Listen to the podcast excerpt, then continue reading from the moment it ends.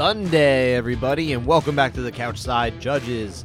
I'm Scott Fontana. Follow me on Twitter at Scott underscore Fontana. And I'm Dan Urban. Follow me at the Dan Urban. Follow the podcast at Couchside Judges, and subscribe to us wherever you listen. And if you like this show, this is a great time to give us that five star review. And as always, we talk judging in MMA, so head on over to abcboxing.com and read the scoring criteria.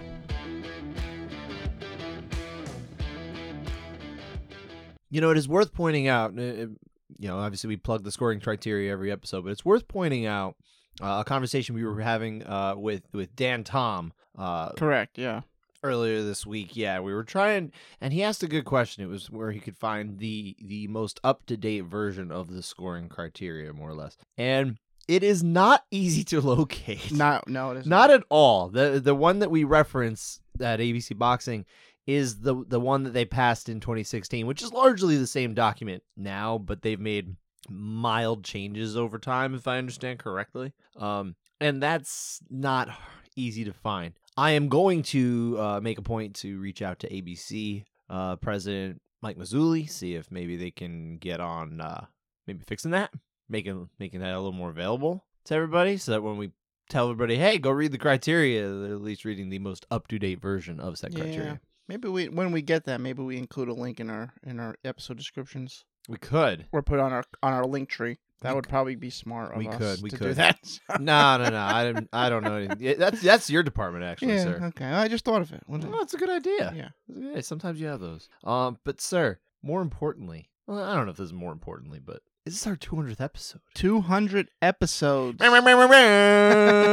uh, Had to give it. yeah, I think I think it. it. deserves it. I think it deserves the It's- the, the couch side override horn. You know what's funny about 200 episodes is uh I came across a, a Reddit post, someone asking, "Oh, how do you make money podcasting?" And someone said, "Well, the episode the the, the shows that actually do make decent money all have at least 200 episodes."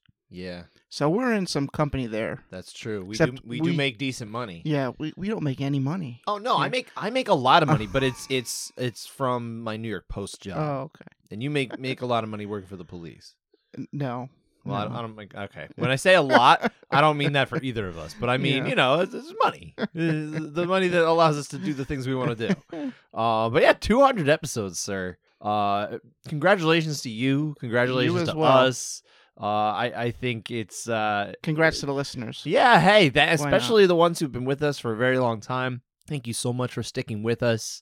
Uh, we we you know obviously something like this starts very small. It's very niche. Um, we didn't have a very large following in the early days of the show. Uh, we do have a larger following now, and we are so grateful for those who listen, who spread the word, who have told us that they enjoy the show, that they appreciate what we do, uh, that they find us to be an interesting program. Uh, we've gotten some shout outs from media colleagues and respect from you know officials, regulators, so many different people, and and it it means a lot. Uh, really, your your your kind words, your listenership, it, it all means a lot. So thank you very much, uh, dear listener. Absolutely. Thank you. Well said, right? Mhm. So, all right. Well, you know what? Let's move into the real stuff here because, as Jay Pettry of Sherdog pointed out, how appropriate is it that we made it to 200 episodes, and for the 200th episode, there are no decisions in the UFC to talk about. No, no actual decision. It's amazing. It's, it's all I've been asking for since we started this show. And, and Dan, why don't you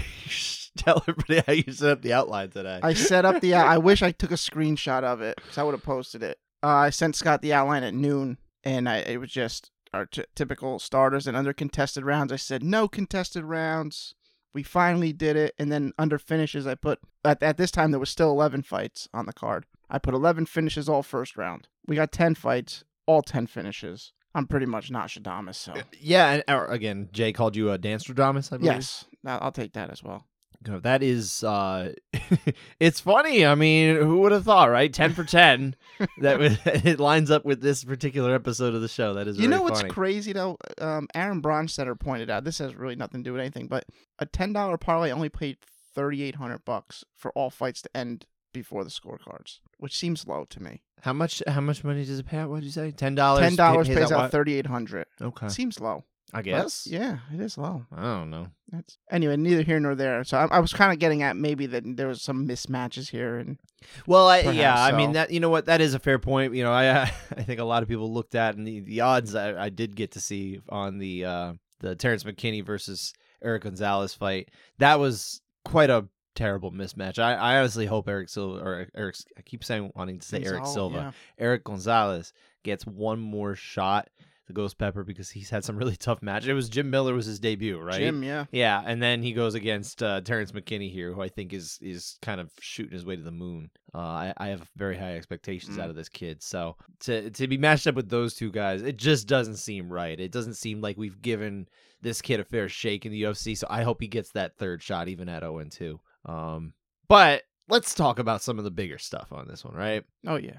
Obviously the finishes were a lot of fun. We'll we'll pick our favorites at the end, uh, as we always do. But let's start with the main event, the fight that I think most people, a lot of people were really down on this card. And honestly, I thought it was unfairly so.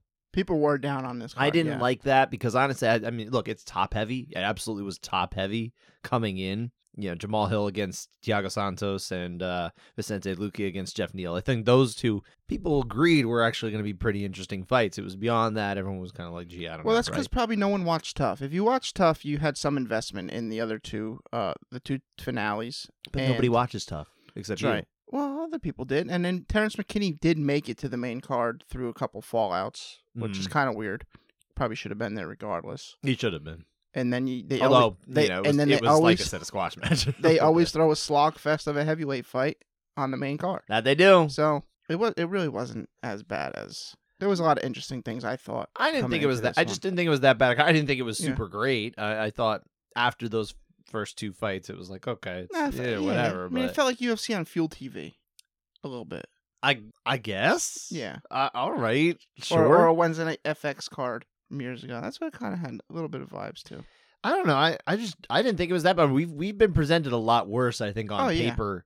Um, you know, fight nights this particular year. Even I think we've been spoiled lately. It's actually been a lot better. They've raised the quality because they've been traveling, and and and a lot of the ones that when they've been traveling, they have been better. Um, because they're trying to sell tickets, and it's a little different, right? Um, no, I I thought. I thought honestly this was a decent card, and and I think I actually had some pretty high expectations out of the main event. I thought it was going to be like a very fascinating, action packed fight for however long it lasted. I thought it was going to be over probably a little earlier. It ended up obviously going into the fourth round. Um, and it took a little while to kind of get going. Round one was a little tepid, right? Mm-hmm. Um, but they round two, I think things changed. It definitely became like a, a, a solid fight. I don't know that it ever became you know a real barn burner necessarily, but it was. I think people were into this fight. I think we enjoyed it on the whole. Yeah, it was, a it was a fun fight. I think I expected it to be a little cleaner uh, than it was.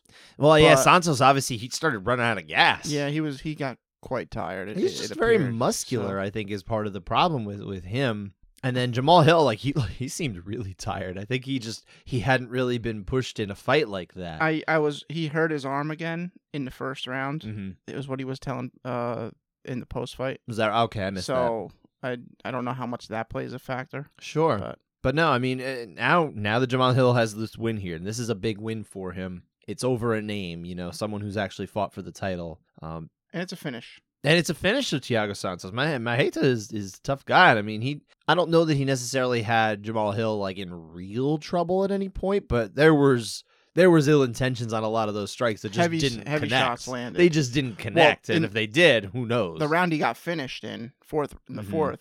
Some of those shots were pretty pretty heavy. Oh yeah. And he puts his whole So- body into it and everything. Granted, you know, you could probably he's probably telegraphing it a bit, so it's were they gonna land? No, they they probably really weren't. But nonetheless, the danger is there. But we we know Jamahal Hill hits hard. He he can weather the storm, so to speak. again, I don't think the storm was crazy, but it was it was a tougher fight. I think I think there was a good respect. I think from Hill too, because I I actually kind of expected uh, Jamahal Hill to kind of walk him down a bit.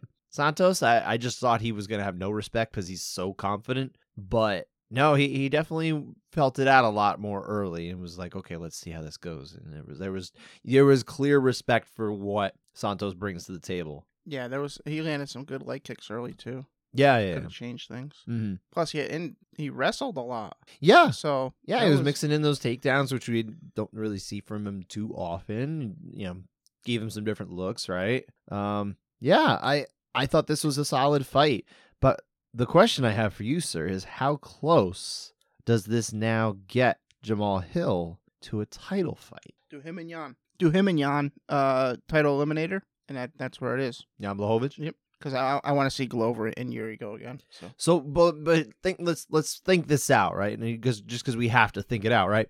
What do you do with Magomed Ankalaev? I don't know. He's hard to just Yeah. ignore, You can't- right? you can't ignore You him. can't ignore Yeah. him. I feel like probably a, a good way to do it is to actually have Ankalaev and Jamahal Hill. I'll do that fight. I think that one makes a lot of sense. Um, Does Rakic? Play? Rakic is still out of play because he's yeah. hurt. Oh, that's right. right? He's hurt. He's so injured, he's yeah, that's so- the real problem there. That's that's what complicates everything. Because otherwise, you could say, oh, maybe maybe even Jamahal Hill against Rakic could even make some sense. Mhm. But you can't really do that one right now. So um, somebody's going to be kind of waiting around.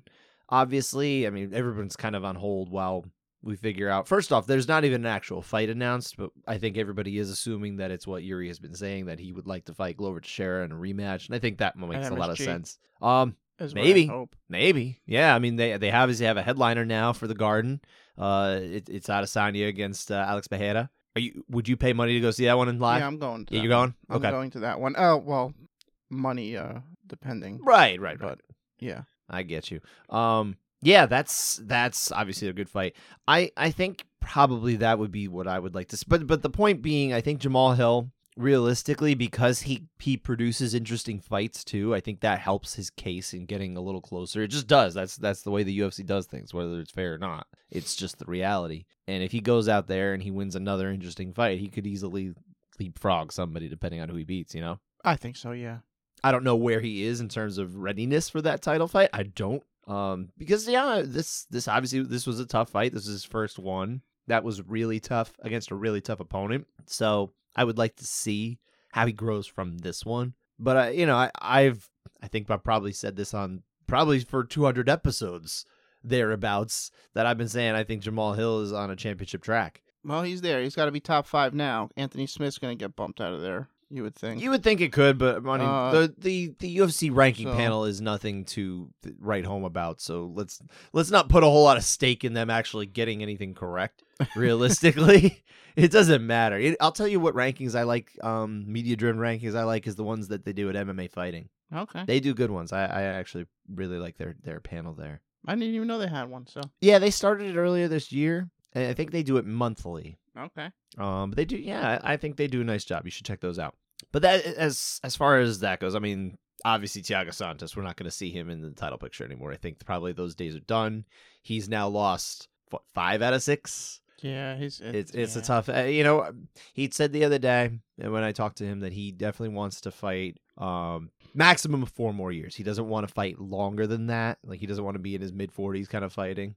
Gotcha. So you know, it's really probably up to him as long. But he's been fighting like everybody he's losing to is realistically people that I think we all consider to be top five ish talent. You know, Oh yeah, he, I mean, what he had uh, Glover he lost to, and he rocked Glover, which tends to happen to Glover often, and then Glover comes back and wins. if if he was Uh. to have won this fight over Jamahal Hill, literally any other fight that would make sense for him would be a rematch with guys ahead Mhm. of him in the rankings. He's fought everyone else in the rankings except for the champion, and he beat a couple of them. He beat Blachowicz. He beat Anthony Smith. Yeah, So no, but I, I I would like to see how he does in let's say maybe a step down in competition. I think that's just that's what's appropriate for him at this stage. I don't think he can hang with that group anymore typically. So I, I feel like he can still produce some fun fights. Just match him up well.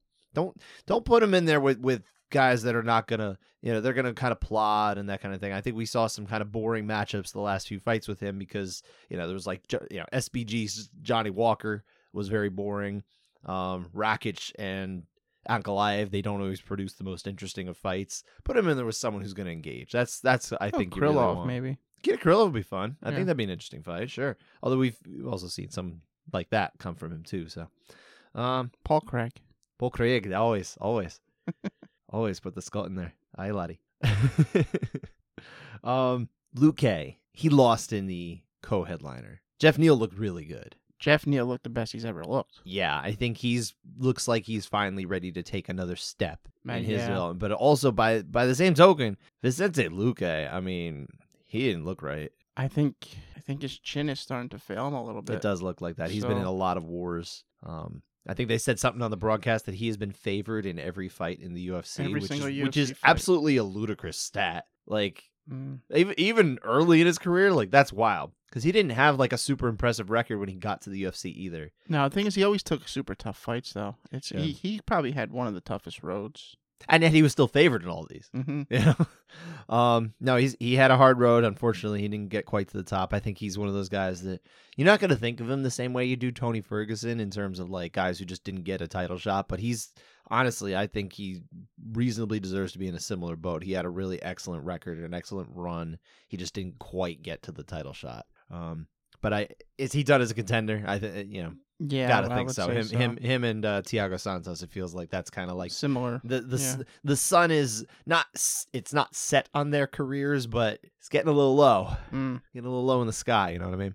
Which is unfortunate, um, because he he has produced some amazing fights. I I think he still can, but yeah, I think you almost have to do kind of the thing which everyone should have done with um, Carlos Condit, which was knock him down a little earlier and just put him in some interesting fights. Okay. I, Yeah, you know that would be he's he's still too good to really just play him out against like non-ranked contenders. But I mean, I don't know. Geoff Neal was I think 13 coming into this Mhm. one in the UFC rankings, so I don't know, man. It's tough. Yeah, so if you say, I mean, Geoff Neal's like, well, I beat six. I'm number six now.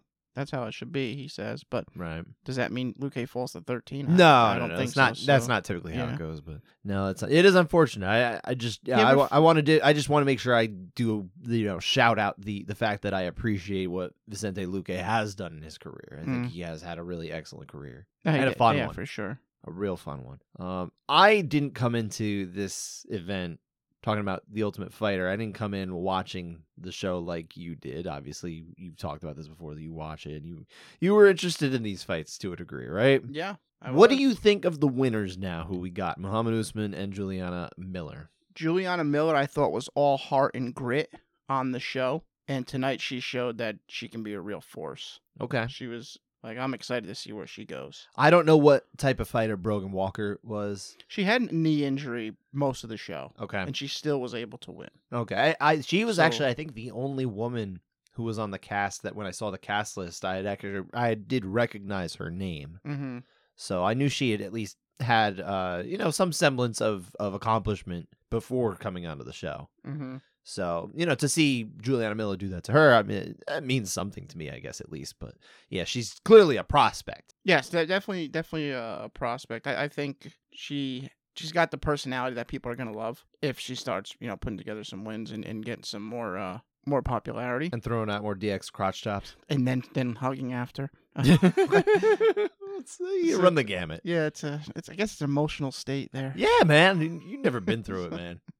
So neither, neither of us will ever know what it's like to have won a fist fight in front of a ton of people on television. yeah, never on television. Yeah, No. maybe not on television either. I mean, I've lost some fights. Yeah, I don't know if I've ever been anywhere there was actually a winner. I've I've got two broken cheekbones that say I probably didn't do very well. Oh, They, to be fair, they weren't really fights. They were really more like me standing up for myself against bigger guys and Mm. realizing that there's weight classes for a reason. yes, that's why they. Sh- I mean, yeah. Did you guys weigh in at 36 hours before the fight? No, we did not Oh, do okay. that. Uh, there was there was no scales. In fact, I Hmm. wasn't necessarily ready for these confrontations either. Uh-huh. All right.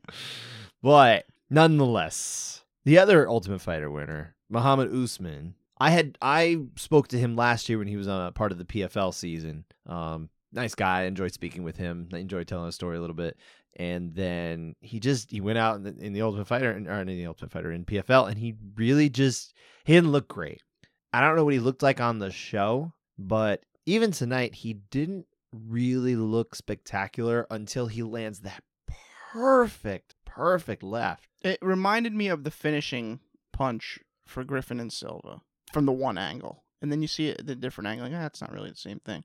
All right. Um, I can't tell you you're wrong, but I didn't see it. but when I saw it live, I thought, oh, wow, it's similar to Forrest Griffin and Anderson. so without the funny fall too. yeah, without yeah, but oh my goodness, Forrest Griffin fell. Um, I don't know about Usman yet. I think some of it, some of how I feel, stems back to remembering what he did in PFL. Also, I have expectations of hearing how Kamaru speaks of him that he's just not really living up to that. In my eyes. I think Mhm. at You think you think Kamaru's setting the bar too high? I think the way Kamaru speaks of him, uh, and I think he set it very high. I, I had bigger hopes, I guess. okay. I didn't think he was all that great on his fights on the show, which I guess can happen. You don't have your your actual coach and training partners around. So, It's a very different format. so when he had his team around him this time, I was like, oh, maybe he will do something. First, it's weird with heavyweight because they're just so. Heavy? You don't have to be so technically sound at No. heavyweight to win. No, you don't.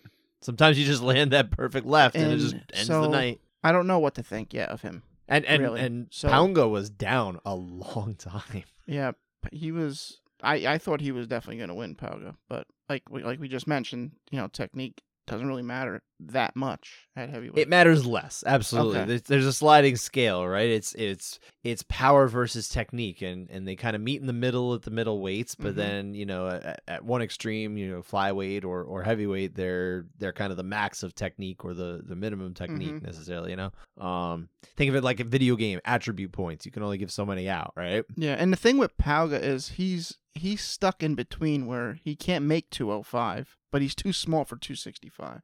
Eric Nicksick was really saying he should be at 205. I don't I He don't know much wa- about him though. So He wanted to get to 205, he just couldn't get there. is that right? Okay. So he's kind of like just stuck in where he's hoping. Maybe we sh- should add a 225 pound division. You know, it I, feels like. I I've I've honestly felt like it would almost be better if if they could go to adding a 195 and getting rid of 205 and then adding a 225 and getting rid of heavyweight. Okay. Because realistically, most heavyweights can still make 225 pounds. There's a few we would lose, obviously the Brock Lesnar's of the world. and no But like, but there's just we don't really see those guys that much anymore. Like re- we see them, but they're not really in contention the thing is, in the same way anymore. yeah. Well, Francis wouldn't wouldn't definitely definitely not make 225. he wouldn't. Francis Ngannou? What's he, what think- does he weigh in? I think he weighs in 260. Are you sure about that? I'm. I mean, he is massive. Francis Ngannou. I'm looking this up now because I do want to know what he just weighed. Yeah, I guess it's about 260. But you know what? 35 pounds. It's it's a, definitely a lot less for the heavyweights. It's not. I I don't advocate for this whatsoever because I hate weight cutting. But shoot, you could see it maybe happening. I don't see it at all. I think 35 is a massive amount. Brock Lesnar probably weighed like almost 300 pounds when he came to the cage, dude. I don't know. He well, yeah, Brock's massive. Yeah. Like who, who knows? I don't know, but Um, I mean, two thirty-five. Could we could we settle on thirty-five? I know that. Yeah. Well, here's the obviously we're in fiction land here, so I Oh, can do whatever the heck I thing. you want. still have to I think it thirty-five can though, still happen. Yeah, no, it's fine. because if you don't call it heavyweight, you're gonna lose all the casuals who Well, just tune in because they hear the division I know, I know. fighting. No, I don't disagree. Um, yeah, but then then there's also this, the the general thought that's like, well, why why do we even limit heavyweight? Why don't we just let everybody who's two hundred five plus, kind of like in Pride, go, so that we could have Zuluzinho and all Mm-hmm. these people, Hong Man Choi. I still like 205 though. Just add 225 in between 205 and 265. I mean, again, we're we're in Yeah. we're in fantasy land. This whole conversation is kind of pointless, ain't it? yeah, but I mean, but we- it's fun. have- Hopefully, you're listening and Yeah. enjoy it. we don't have much to talk about, so we got extra things we can add. You know what? No, we're done. We're done adding. We're, we're not, we No, gotta I- respect our listeners' I want time, I, sir. I want to add one more thing officiating uh related that we didn't add to. oh, do you want to do that now? Yes. Yeah, yeah. Go for it, sir. Uh, I know what you mean. the judges. Polling the judges. Yes, good call, sir. This uh, this obviously happened in, in the first fight of the night. Mayra Bueno Silva got an armbar on Stephanie Egger. Yes. In a very- Egger taps out in, I guess, a way that pretty much in a location that no cameras caught, and that literally only Judge Ron McCarthy was in position to see, basically. Yeah, and uh, supposedly Herb Dean as well. Uh, yeah, yeah. But yeah, Ron McCarthy, front row view, right against the cage. Easily the best view. Yeah. It's it's probably two feet away from his face. Like there's no possible way. Hey, this is why the judges are seated cage side, sirs and madams. Mm-hmm. That's another. Re- yeah, they should. Yeah, why don't send him in the back room? They they wouldn't be able to help out. Yeah. We no one would yeah, know what that what do we do here. here? No, no. Obviously, like there, you, you're reading a lot of things about, and we'll get to the the polling the judges in a moment. But like you're you're reading a lot of things in this in, in the moments after this happens, right? She gets the tap, she lets go. Bueno Silva lets go. Does the same thing that Amanda Lemos did a few weeks ago, which I I also said, what are you guys doing? You got to just keep going until the ref says no. And this is another reason why. But rather than have a situation where Egger does what Michelle uh, Waterson did a few weeks ago, where she said, "Yeah, you know, I did it." She's kind of sitting there like, "I'm gonna ride this out." But like the fact that she's not protesting is essentially an admission to me. So I'm just sitting here like she must have tapped. Like we'll we'll get the answer in a moment. the fact she just stops fighting. she just stops fighting. Like- she's not arguing. She's just kind of standing there like, mm, like if she, if I know I lost. if but Bueno Silva lets go and Erica just turns into her and starts dropping punches, now we got a situation. Mhm. 'Cause what do you do? So now they poll the judges, which is something that we Well, he did replay first. right right. Uh, obviously no angle we can see. I mean, she's right against the cage and in a, such a dark spot. There's no camera angle. you sort of saw like it, when you know what you're looking for, you almost see a little bit of Egger's arm moving, but that could be anything. Like that doesn't Yeah, mean she's tapping, is. but like when when we know that she is tapping, you can look at that and be like, that's her arm tapping, Mhm. you know. But that's not enough, right? So yeah, then then they go to polling the judges, which is a tool at their disposal, not one that is directly in the rule books, but uh, as as actually it was it was pointed out by Aaron Bronsteter. I got to give him the shout out for for finding. I think it was a video from Herb Dean. I didn't get to watch the clip, but Herb, I guess, explaining that. And I I really should have watched the clip, but man, I just couldn't keep up with all these things. Right? Go find the go find Aaron Bronsteter's tweet about the clip. Right? I saw another Herb Dean clip this this week. But but what I I believe the the point of it was to say is that it was more of a um. What what is the what is the term? General practice or, or Past practice. Past is that right? That's what they. That's what that they said that word a lot. That doesn't sound right. yes, but- past practice. all right, fine. That's I'll go with it, but it doesn't sound right what they what I remember. But anyway, nonetheless, it's it's kind of like one of those like unofficial things. But we were taught this very distinctly in our referee course taught by uh, Blake Grice. He explained polling the judges Mm-hmm. as a tool that hey, if you, if you missed it, you can you can go to and they are other officials. Judges are officials, so it's it's it's not like you're asking a fan in the crowd like, "Yo, do you think he tapped?" Like these are these are the guys who are supposed to be there to evaluate things too. So Yeah, and I saw a lot of oh, we got no clear uh clear view of it, blah blah blah, and then it's like, well, the official cage side sitting right there said so, so I'm gonna take his word for it that Sure. that she tapped, yeah, and I don't need to see the video.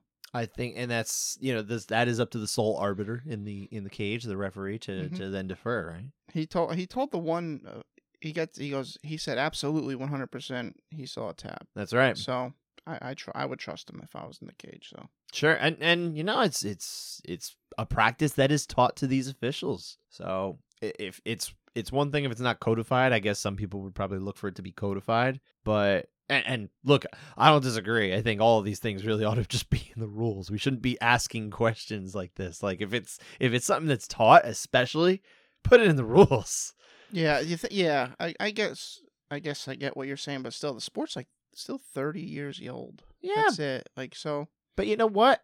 there's going to be a lot of stuff that they never seen before in the past 30 years. But that- but I'm like, also oh, this is a rule.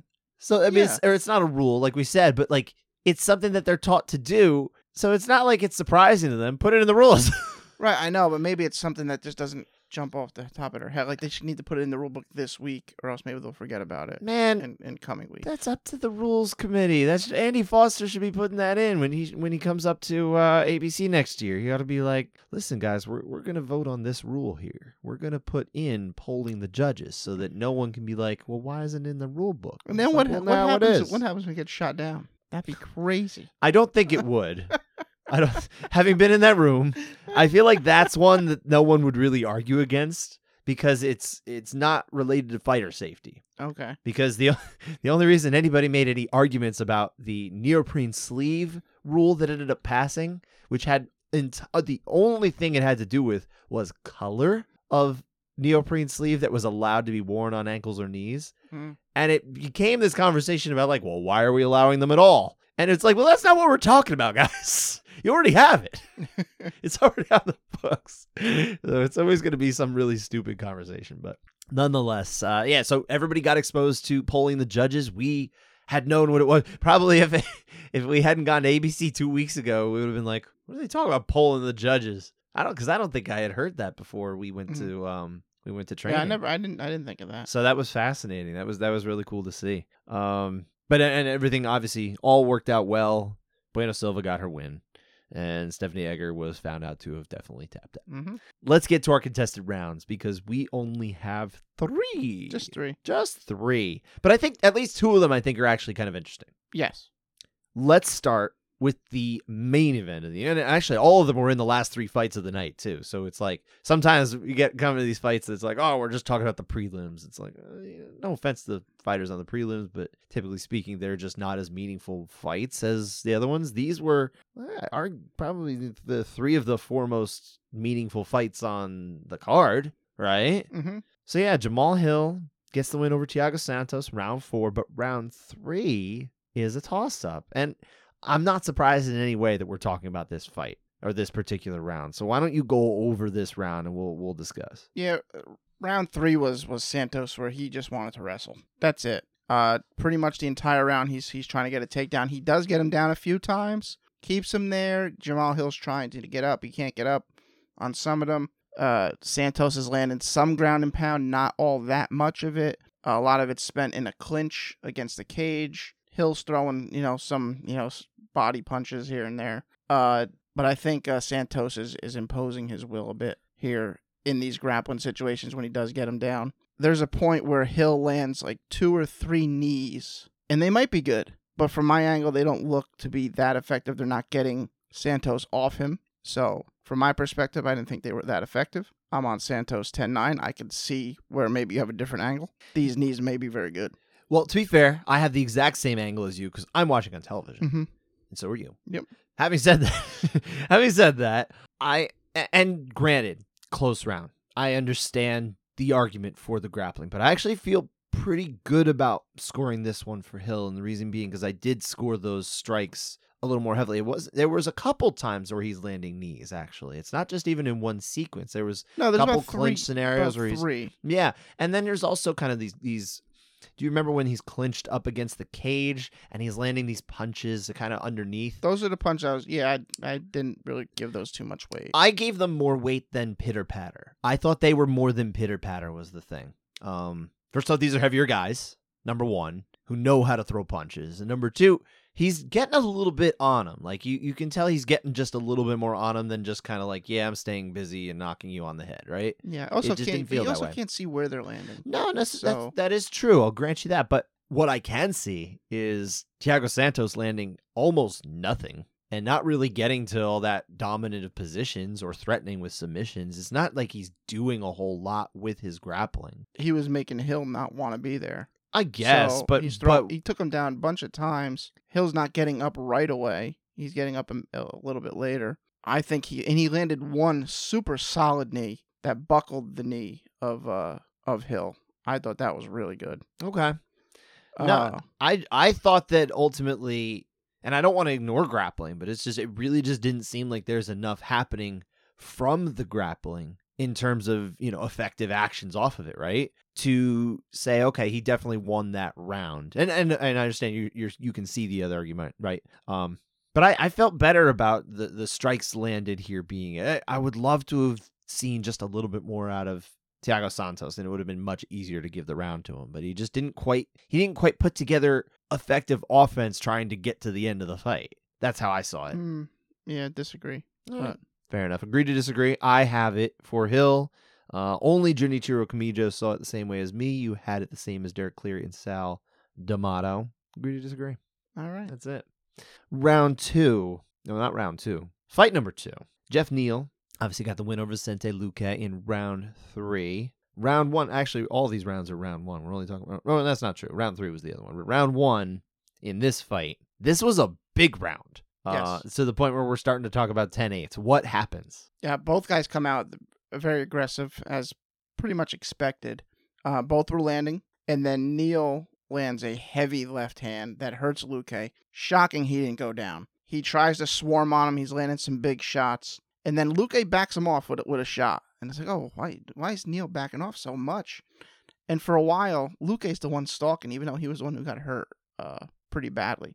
And then eventually Neal I finds. feel like that's just like the way he is, right? it's it's it's like I'm just gonna keep going forward. That's all he knows. Um, but eventually Neal hurts Luque again, and then he hurts him again, and then he hurts him for a fourth time. I think this round he has solid damage. I think he has domination. I think he has duration. I think he has all three Ds for a 10-8. Well, not only that, I mean the the conversation that we had with officials uh, since the the Amanda Nunes fight with uh, with Juliana Pena, I think that really informs my idea of why this should be a 10-8 here. Is because number one, there is distinct damage here. Oh yeah. Oh my goodness, yeah, you can't argue that there's no damage, right? Um, and and I do believe there is a, clear outclassing on the feet of Vicente Luque here. As much as Luque is still wanting to fight, he is not having his way. Uh, it's just not going there. And so I think number one, you've definitely got damage, and now all you really need is to get that other D that you can say, okay, I think I feel good about this being an eight. Um, to you know, doesn't mean it's it's a must. Obviously, it's a sh- it's a can consider. It's not a should. It's a can consider. But yeah, you get you get that second D with dominance, I believe, in in terms of outclassing on the feet. So damage and dominance. I'm riding that straight to the 10-8. I feel really good about that one. Yeah, I, I like a 10-8 here. Ron McCarthy did. Oh, I like Ron. Yeah, yeah, he's he, he had a good night. Ron's a good guy. He had a good night in, in Vegas, right? He was polling the Yeah. judges. He was saving the day there. He turns out an eight like we like. And stunningly, at least to me, Mike Bell only gave a nine because Mhm. he is statistically the most likely judge to give a 10-8 when no one else uh, who he's seated with and the three judges does. So And that our- was surprising. In our 200 episodes, Mike Bell has been our 10-8 hero. He is, he is, So- absolutely. Eric Eric Colon is actually pretty close there too. Okay. Yeah, he's he's up there. Um, but no no one touches Mike Bell, so that's why it's very surprising. Um, but it was him and Doug Crosby who's had this one as just a nine for Neal. Didn't matter. He took uh he took it out of his out of everybody's hands, and actually he won round two also, which I thought was really close, and I ended up scoring that one for Luque. I actually scored it for Luque too. A lot of people had it kind of Yeah. one way or the. It was it was one of those rounds I think people understood Yeah. as a close round. Obviously, all the judges yeah. and, and there's no reason all three judges couldn't have said, "Oh man, close round," and they just had all and three they just landed ended up on on the same. Neal. Yeah. That happens, you Yeah. know. Just because all three are there, it doesn't mean oh, it's a clear round. It's you know, some people forget that. Yeah. But uh, you know, not not us criteria nerds, They love to throw it in your face too. don't they? They love it. Yeah. oh my god. But yeah, what does that mean for uh for Ron McCarthy? Oh, man? couch side over. Thank God we had one We got for one. episode 200. That's right. Had to, had to. Ron Ron will get his prize. It's go, it's going cross country. Yeah. We'll see. We're going to send it to John first. I hope it doesn't get long. What? We'll send it to John to give to him for Christmas. That that doesn't make any sense. Yeah, but I like that though. that's weird. It's a better better gift. John McCarthy gets no couch side overrides. He doesn't officiate anymore, sir. No, we're not giving it to him. We're giving it to him to give to Ron. I like that better. Why why are we putting in escrow? I like that better. Nah, disagree. I like it better. Well, I handle this. You you handle putting the link in, and I'll do this. Okay. All right. E- easy enough. Last round is uh, Mohammed Usman. Again, got the win in round two knockout uh, over Zach Pauga. Pounga, right? Pauga. Pound- No N.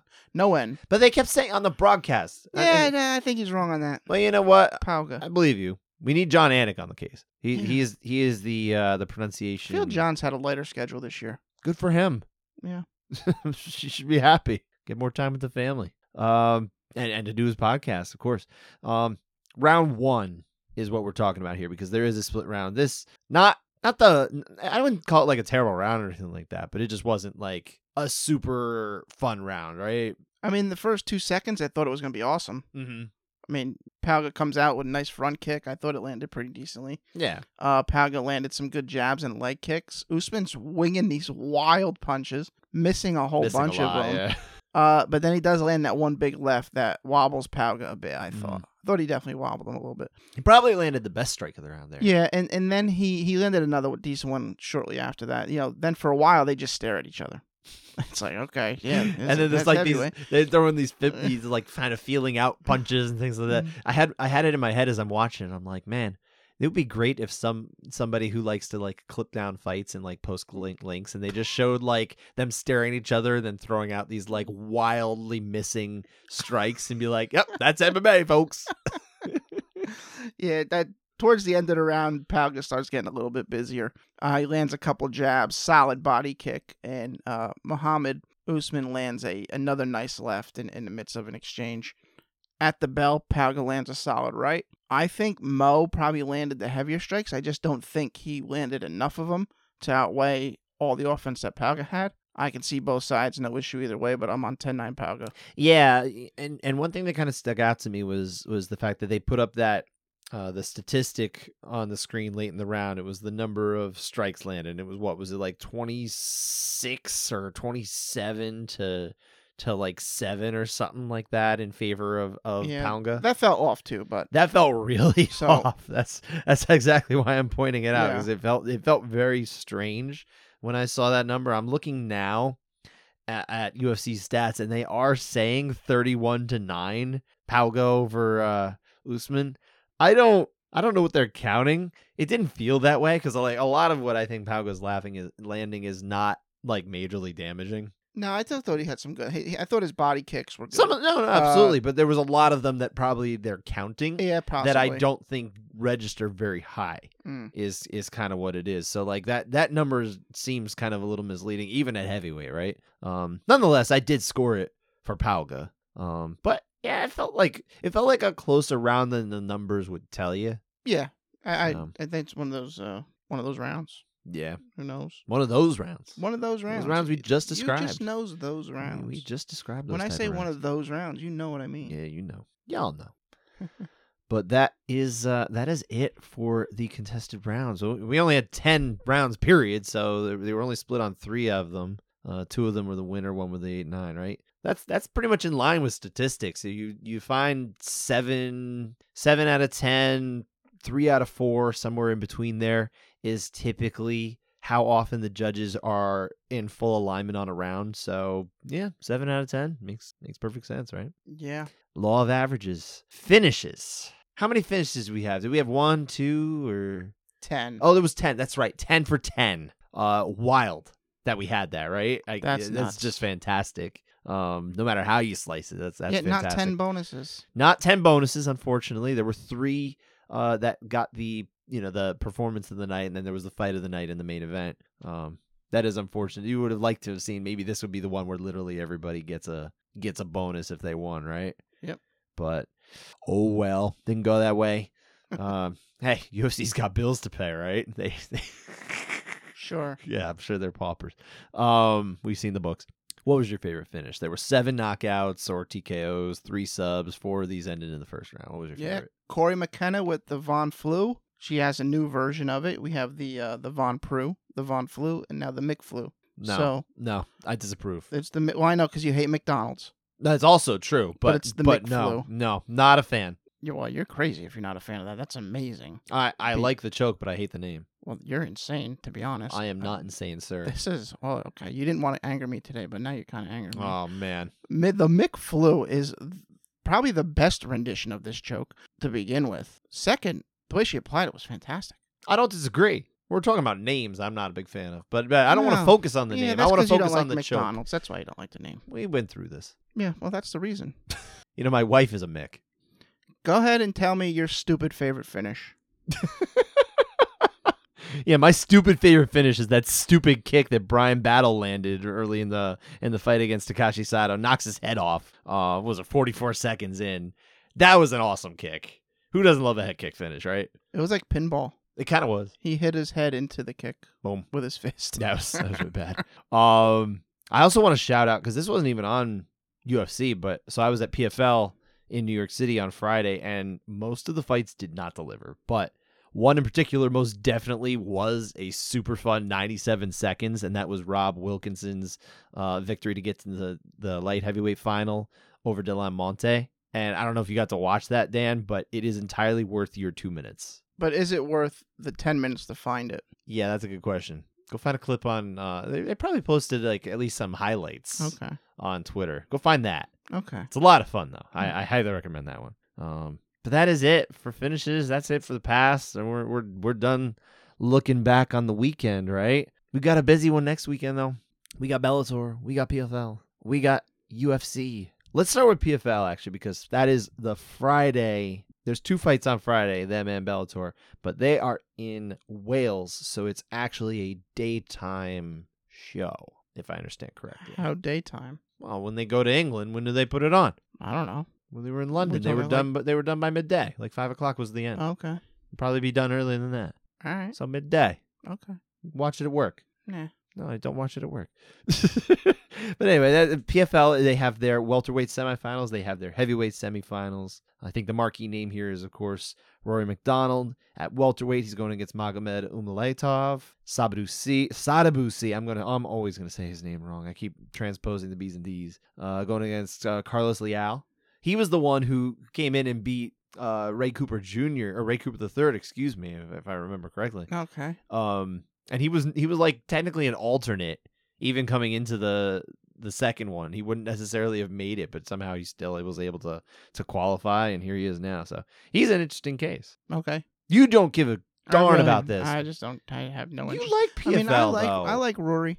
you like PFL. Yeah, you know what? I stopped. I mean, I really thought they'd come around on elbows well, no, they got, they definitely won't, uh, which is stupid. But Yeah. especially when they should put it in the final. Once you get to the final, it should be a different ball game, but it's not. and It's stupid. That that I completely am with you. But um, I think it can be gamed. what do you mean? You think it'd be gamed the point system. in terms of what? Just making sure you get to the next fight. Make you know. Make sure you have two fights. But don't worry about Yeah. that anymore because now we're in the finals or the semifinals.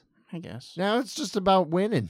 Yeah, but the semifinals, you don't want to be injured for the finals. What mixed martial arts do you like other than UFC? I like some Bellator fights. I mean, but, but I thought I thought we agreed. regular regular listeners of our show for these last 200 episodes, you know that Dan does not like Bellator, I don't like it as a whole because they don't make me care about it. but, you like some fights. some is what you're fights, uh, Okay. some fights that interest me. Yeah, Alright, I love the alright. Grand Prix. Okay. They don't ban elbows. Yeah, and then their Grand Prix take forever. I thought we agreed that PFL were now exhibitions because there's no because there's no Who- elbows. Who was saying that? Was that you or was that somewhere else? I think that was I thought that was Matt Wells. I'm not positive. I don't remember. If it was Matt, credit to Matt. Uh, For some reason, that almost sticks out in my head as something that would have been like Caposa. No, it was on the show. Where we It was in the show. yeah, okay, we all right. Then then it was show. almost definitely Matt. Um, so shout out to Matt. Um, if that was the case. But yeah, it shows what I remember. But no, I mean honestly, I think it's interesting. Obviously, the the fights over the weekend, or at least on Friday, I didn't think were particularly great. I didn't think they were awful, but I guess probably the one between uh, Omari Akhmedov and uh, oh goodness, it's now he's even escaping me. Uh, it doesn't matter. Everything from Friday has washed out of my brain. It's two o'clock in the morning, almost three in the morning. Um, but the heavyweights too. Yeah, I, I look, I get it. Of the PFL playoff events, this is definitely the one that is, I think, the least attractive because the heavyweights are not particularly interesting here. They don't even have Bruno Cappelozza because he got injured. Now he's out of the playoffs. He was the champion last year. Um, yeah, we're left with Ante Delija going against uh, Henan Fajera and Denis Goltsov against uh, Mateus uh, Scheffel. I do like Goldsov to come out of this whole thing, so I'm interested to see what comes out of that. But it is heavyweight MMA, so. All right. I don't recognize a single name here. So well, Delija was part of uh, last season. Henan Fajera was the one that had that fight, the, the weird fight that was like was ruled a submission or a, TKO win over um, Fabricio Werdum. oh, he fake tapped. Yeah. Okay, yeah, yeah, yeah, it was all that crap. I got you. So you remember him. yeah, this is, of course, in Wales, which is on the British Isle. I expect that we would probably see some top judges from over there. I don't know, but because I, I have no idea how much PFL even cares about doing that, but I would hope that we get the likes of you know Ben Cartledge and, and David Leatherby. well, they would and- they would be under IMMAF, right?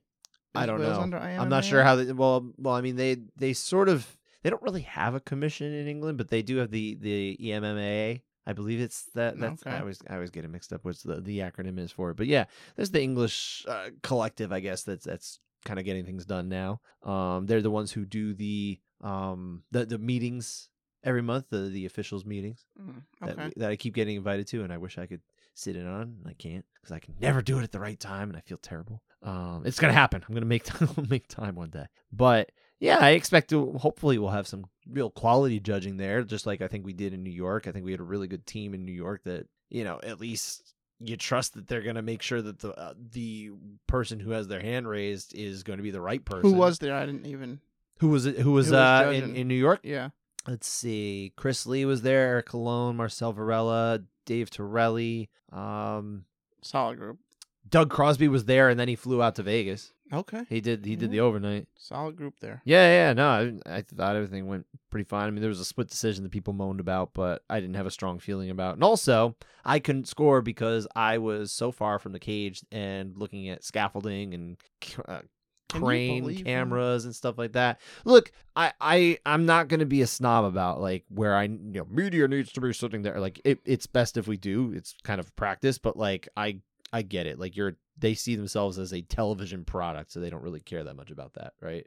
That's kind of how I interpret it anyway. I do feel very bad for the photographers who apply for media credentials and then they show up and they're not granted the access that they think they were going to get to get action shots and they barely can get anything. It's like it's almost like a waste of time for those people. So That's who I feel for. They have a smart cage for that. it doesn't work that way. I was, I was joking about that with a photographer actually. um, but, but yeah, that's it for PFL. And then in the evening, Bellator 284 uh, is in South Dakota. The headliner is Neiman Gracie against uh, Goiti Yamauchi. I like Neiman Gracie. I know you do. You you had that on the initial outline. You like him. 170 pounds. I, I, I'm interested in. Yama- Yamauchi is is also interesting to watch. I think this is has potential to be a pretty solid fight All right. and we don't really get a whole lot of Bellator main events that aren't just 50 45s these days. I think this one actually won't be. This is going to be a five rounder. They're all five. Yeah, they do five round main events now. They they just oh, it's This, recent though. this year they started Okay. doing that, correct? Yeah. hmm But yeah, I don't think this will just be the one of those one sided affairs like they've unfortunately had the terrible luck of having this year. Is just like oh, it's like save a save for a couple. They've just had some real terrible luck with entertaining main events. I think this one will actually pull through, but the rest of the card, dude. No disrespect, there's just not one other fight on this card that I'm actually interested in watching like that much. I I I I'm really not. Eh, I, I hate to say it. that's fine. I don't even know what the other fights are. I know you don't. I know you don't care. I know the thing is though, if I got nothing going on Friday night, I might turn it on.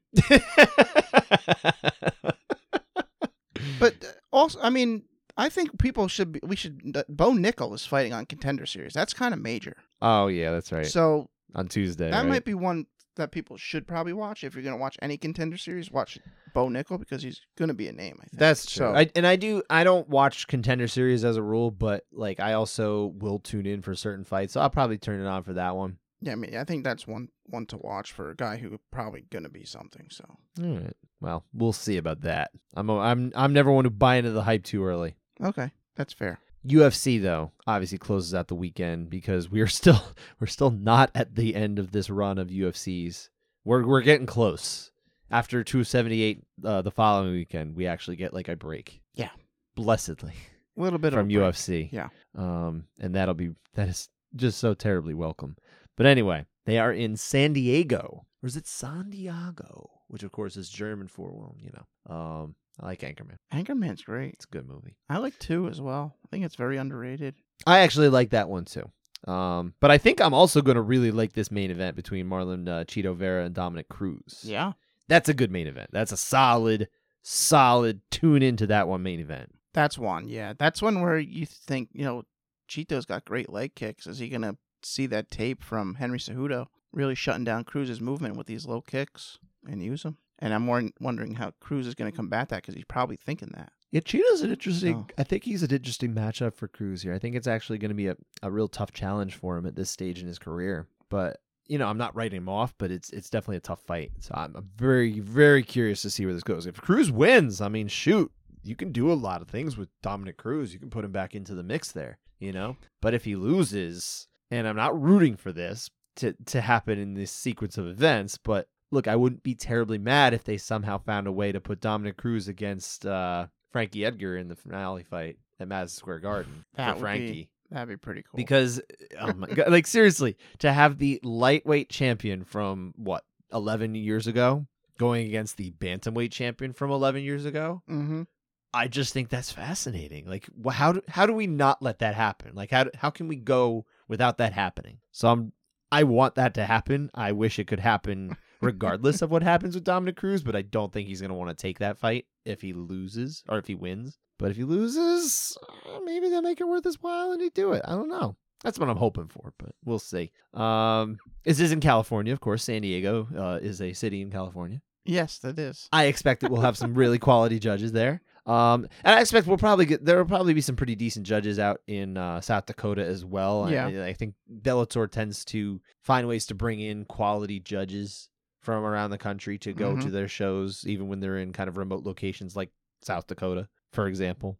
So yeah, I'm I'm, I'm confident in the judging on the whole, I- wherever they are this con- you know this weekend. Hopefully, I'm right. Um, are you looking on forward to other fights on the, on this uh, UFC? Yeah, I think David Onama and Nate He's fun. Landwehr's gonna be. Well, Nate Landwehr's a maniac. Yeah, That's gonna be awesome. that is going to be a lot of fun. I like that one. what about you?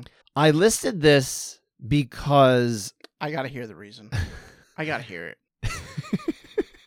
Angela Hill against Lupita Godinez. And the reason I put this is because these two women are the most likely to step up and take short notice fights all the time, and they're actually fighting each other. And not only that, I was pretty sure I saw this fight announced as, or at least it was reported that it was going to take place in October, and now it's in August. So it's almost like their fight is short notice. All right, I got nothing. I, I- mean, I, You like Lupita Godinez? I like them both as people. I mean, I don't. But you, but she do like takes she takes all these short notice fights, Yeah, man. She earned is- your respect. I thought I when I when I saw this, I thought you were just putting on there just because you saw Angela Hill, No, and I'm glad that's not the case because she's she's BJ Penn without the BJ Penn accolades.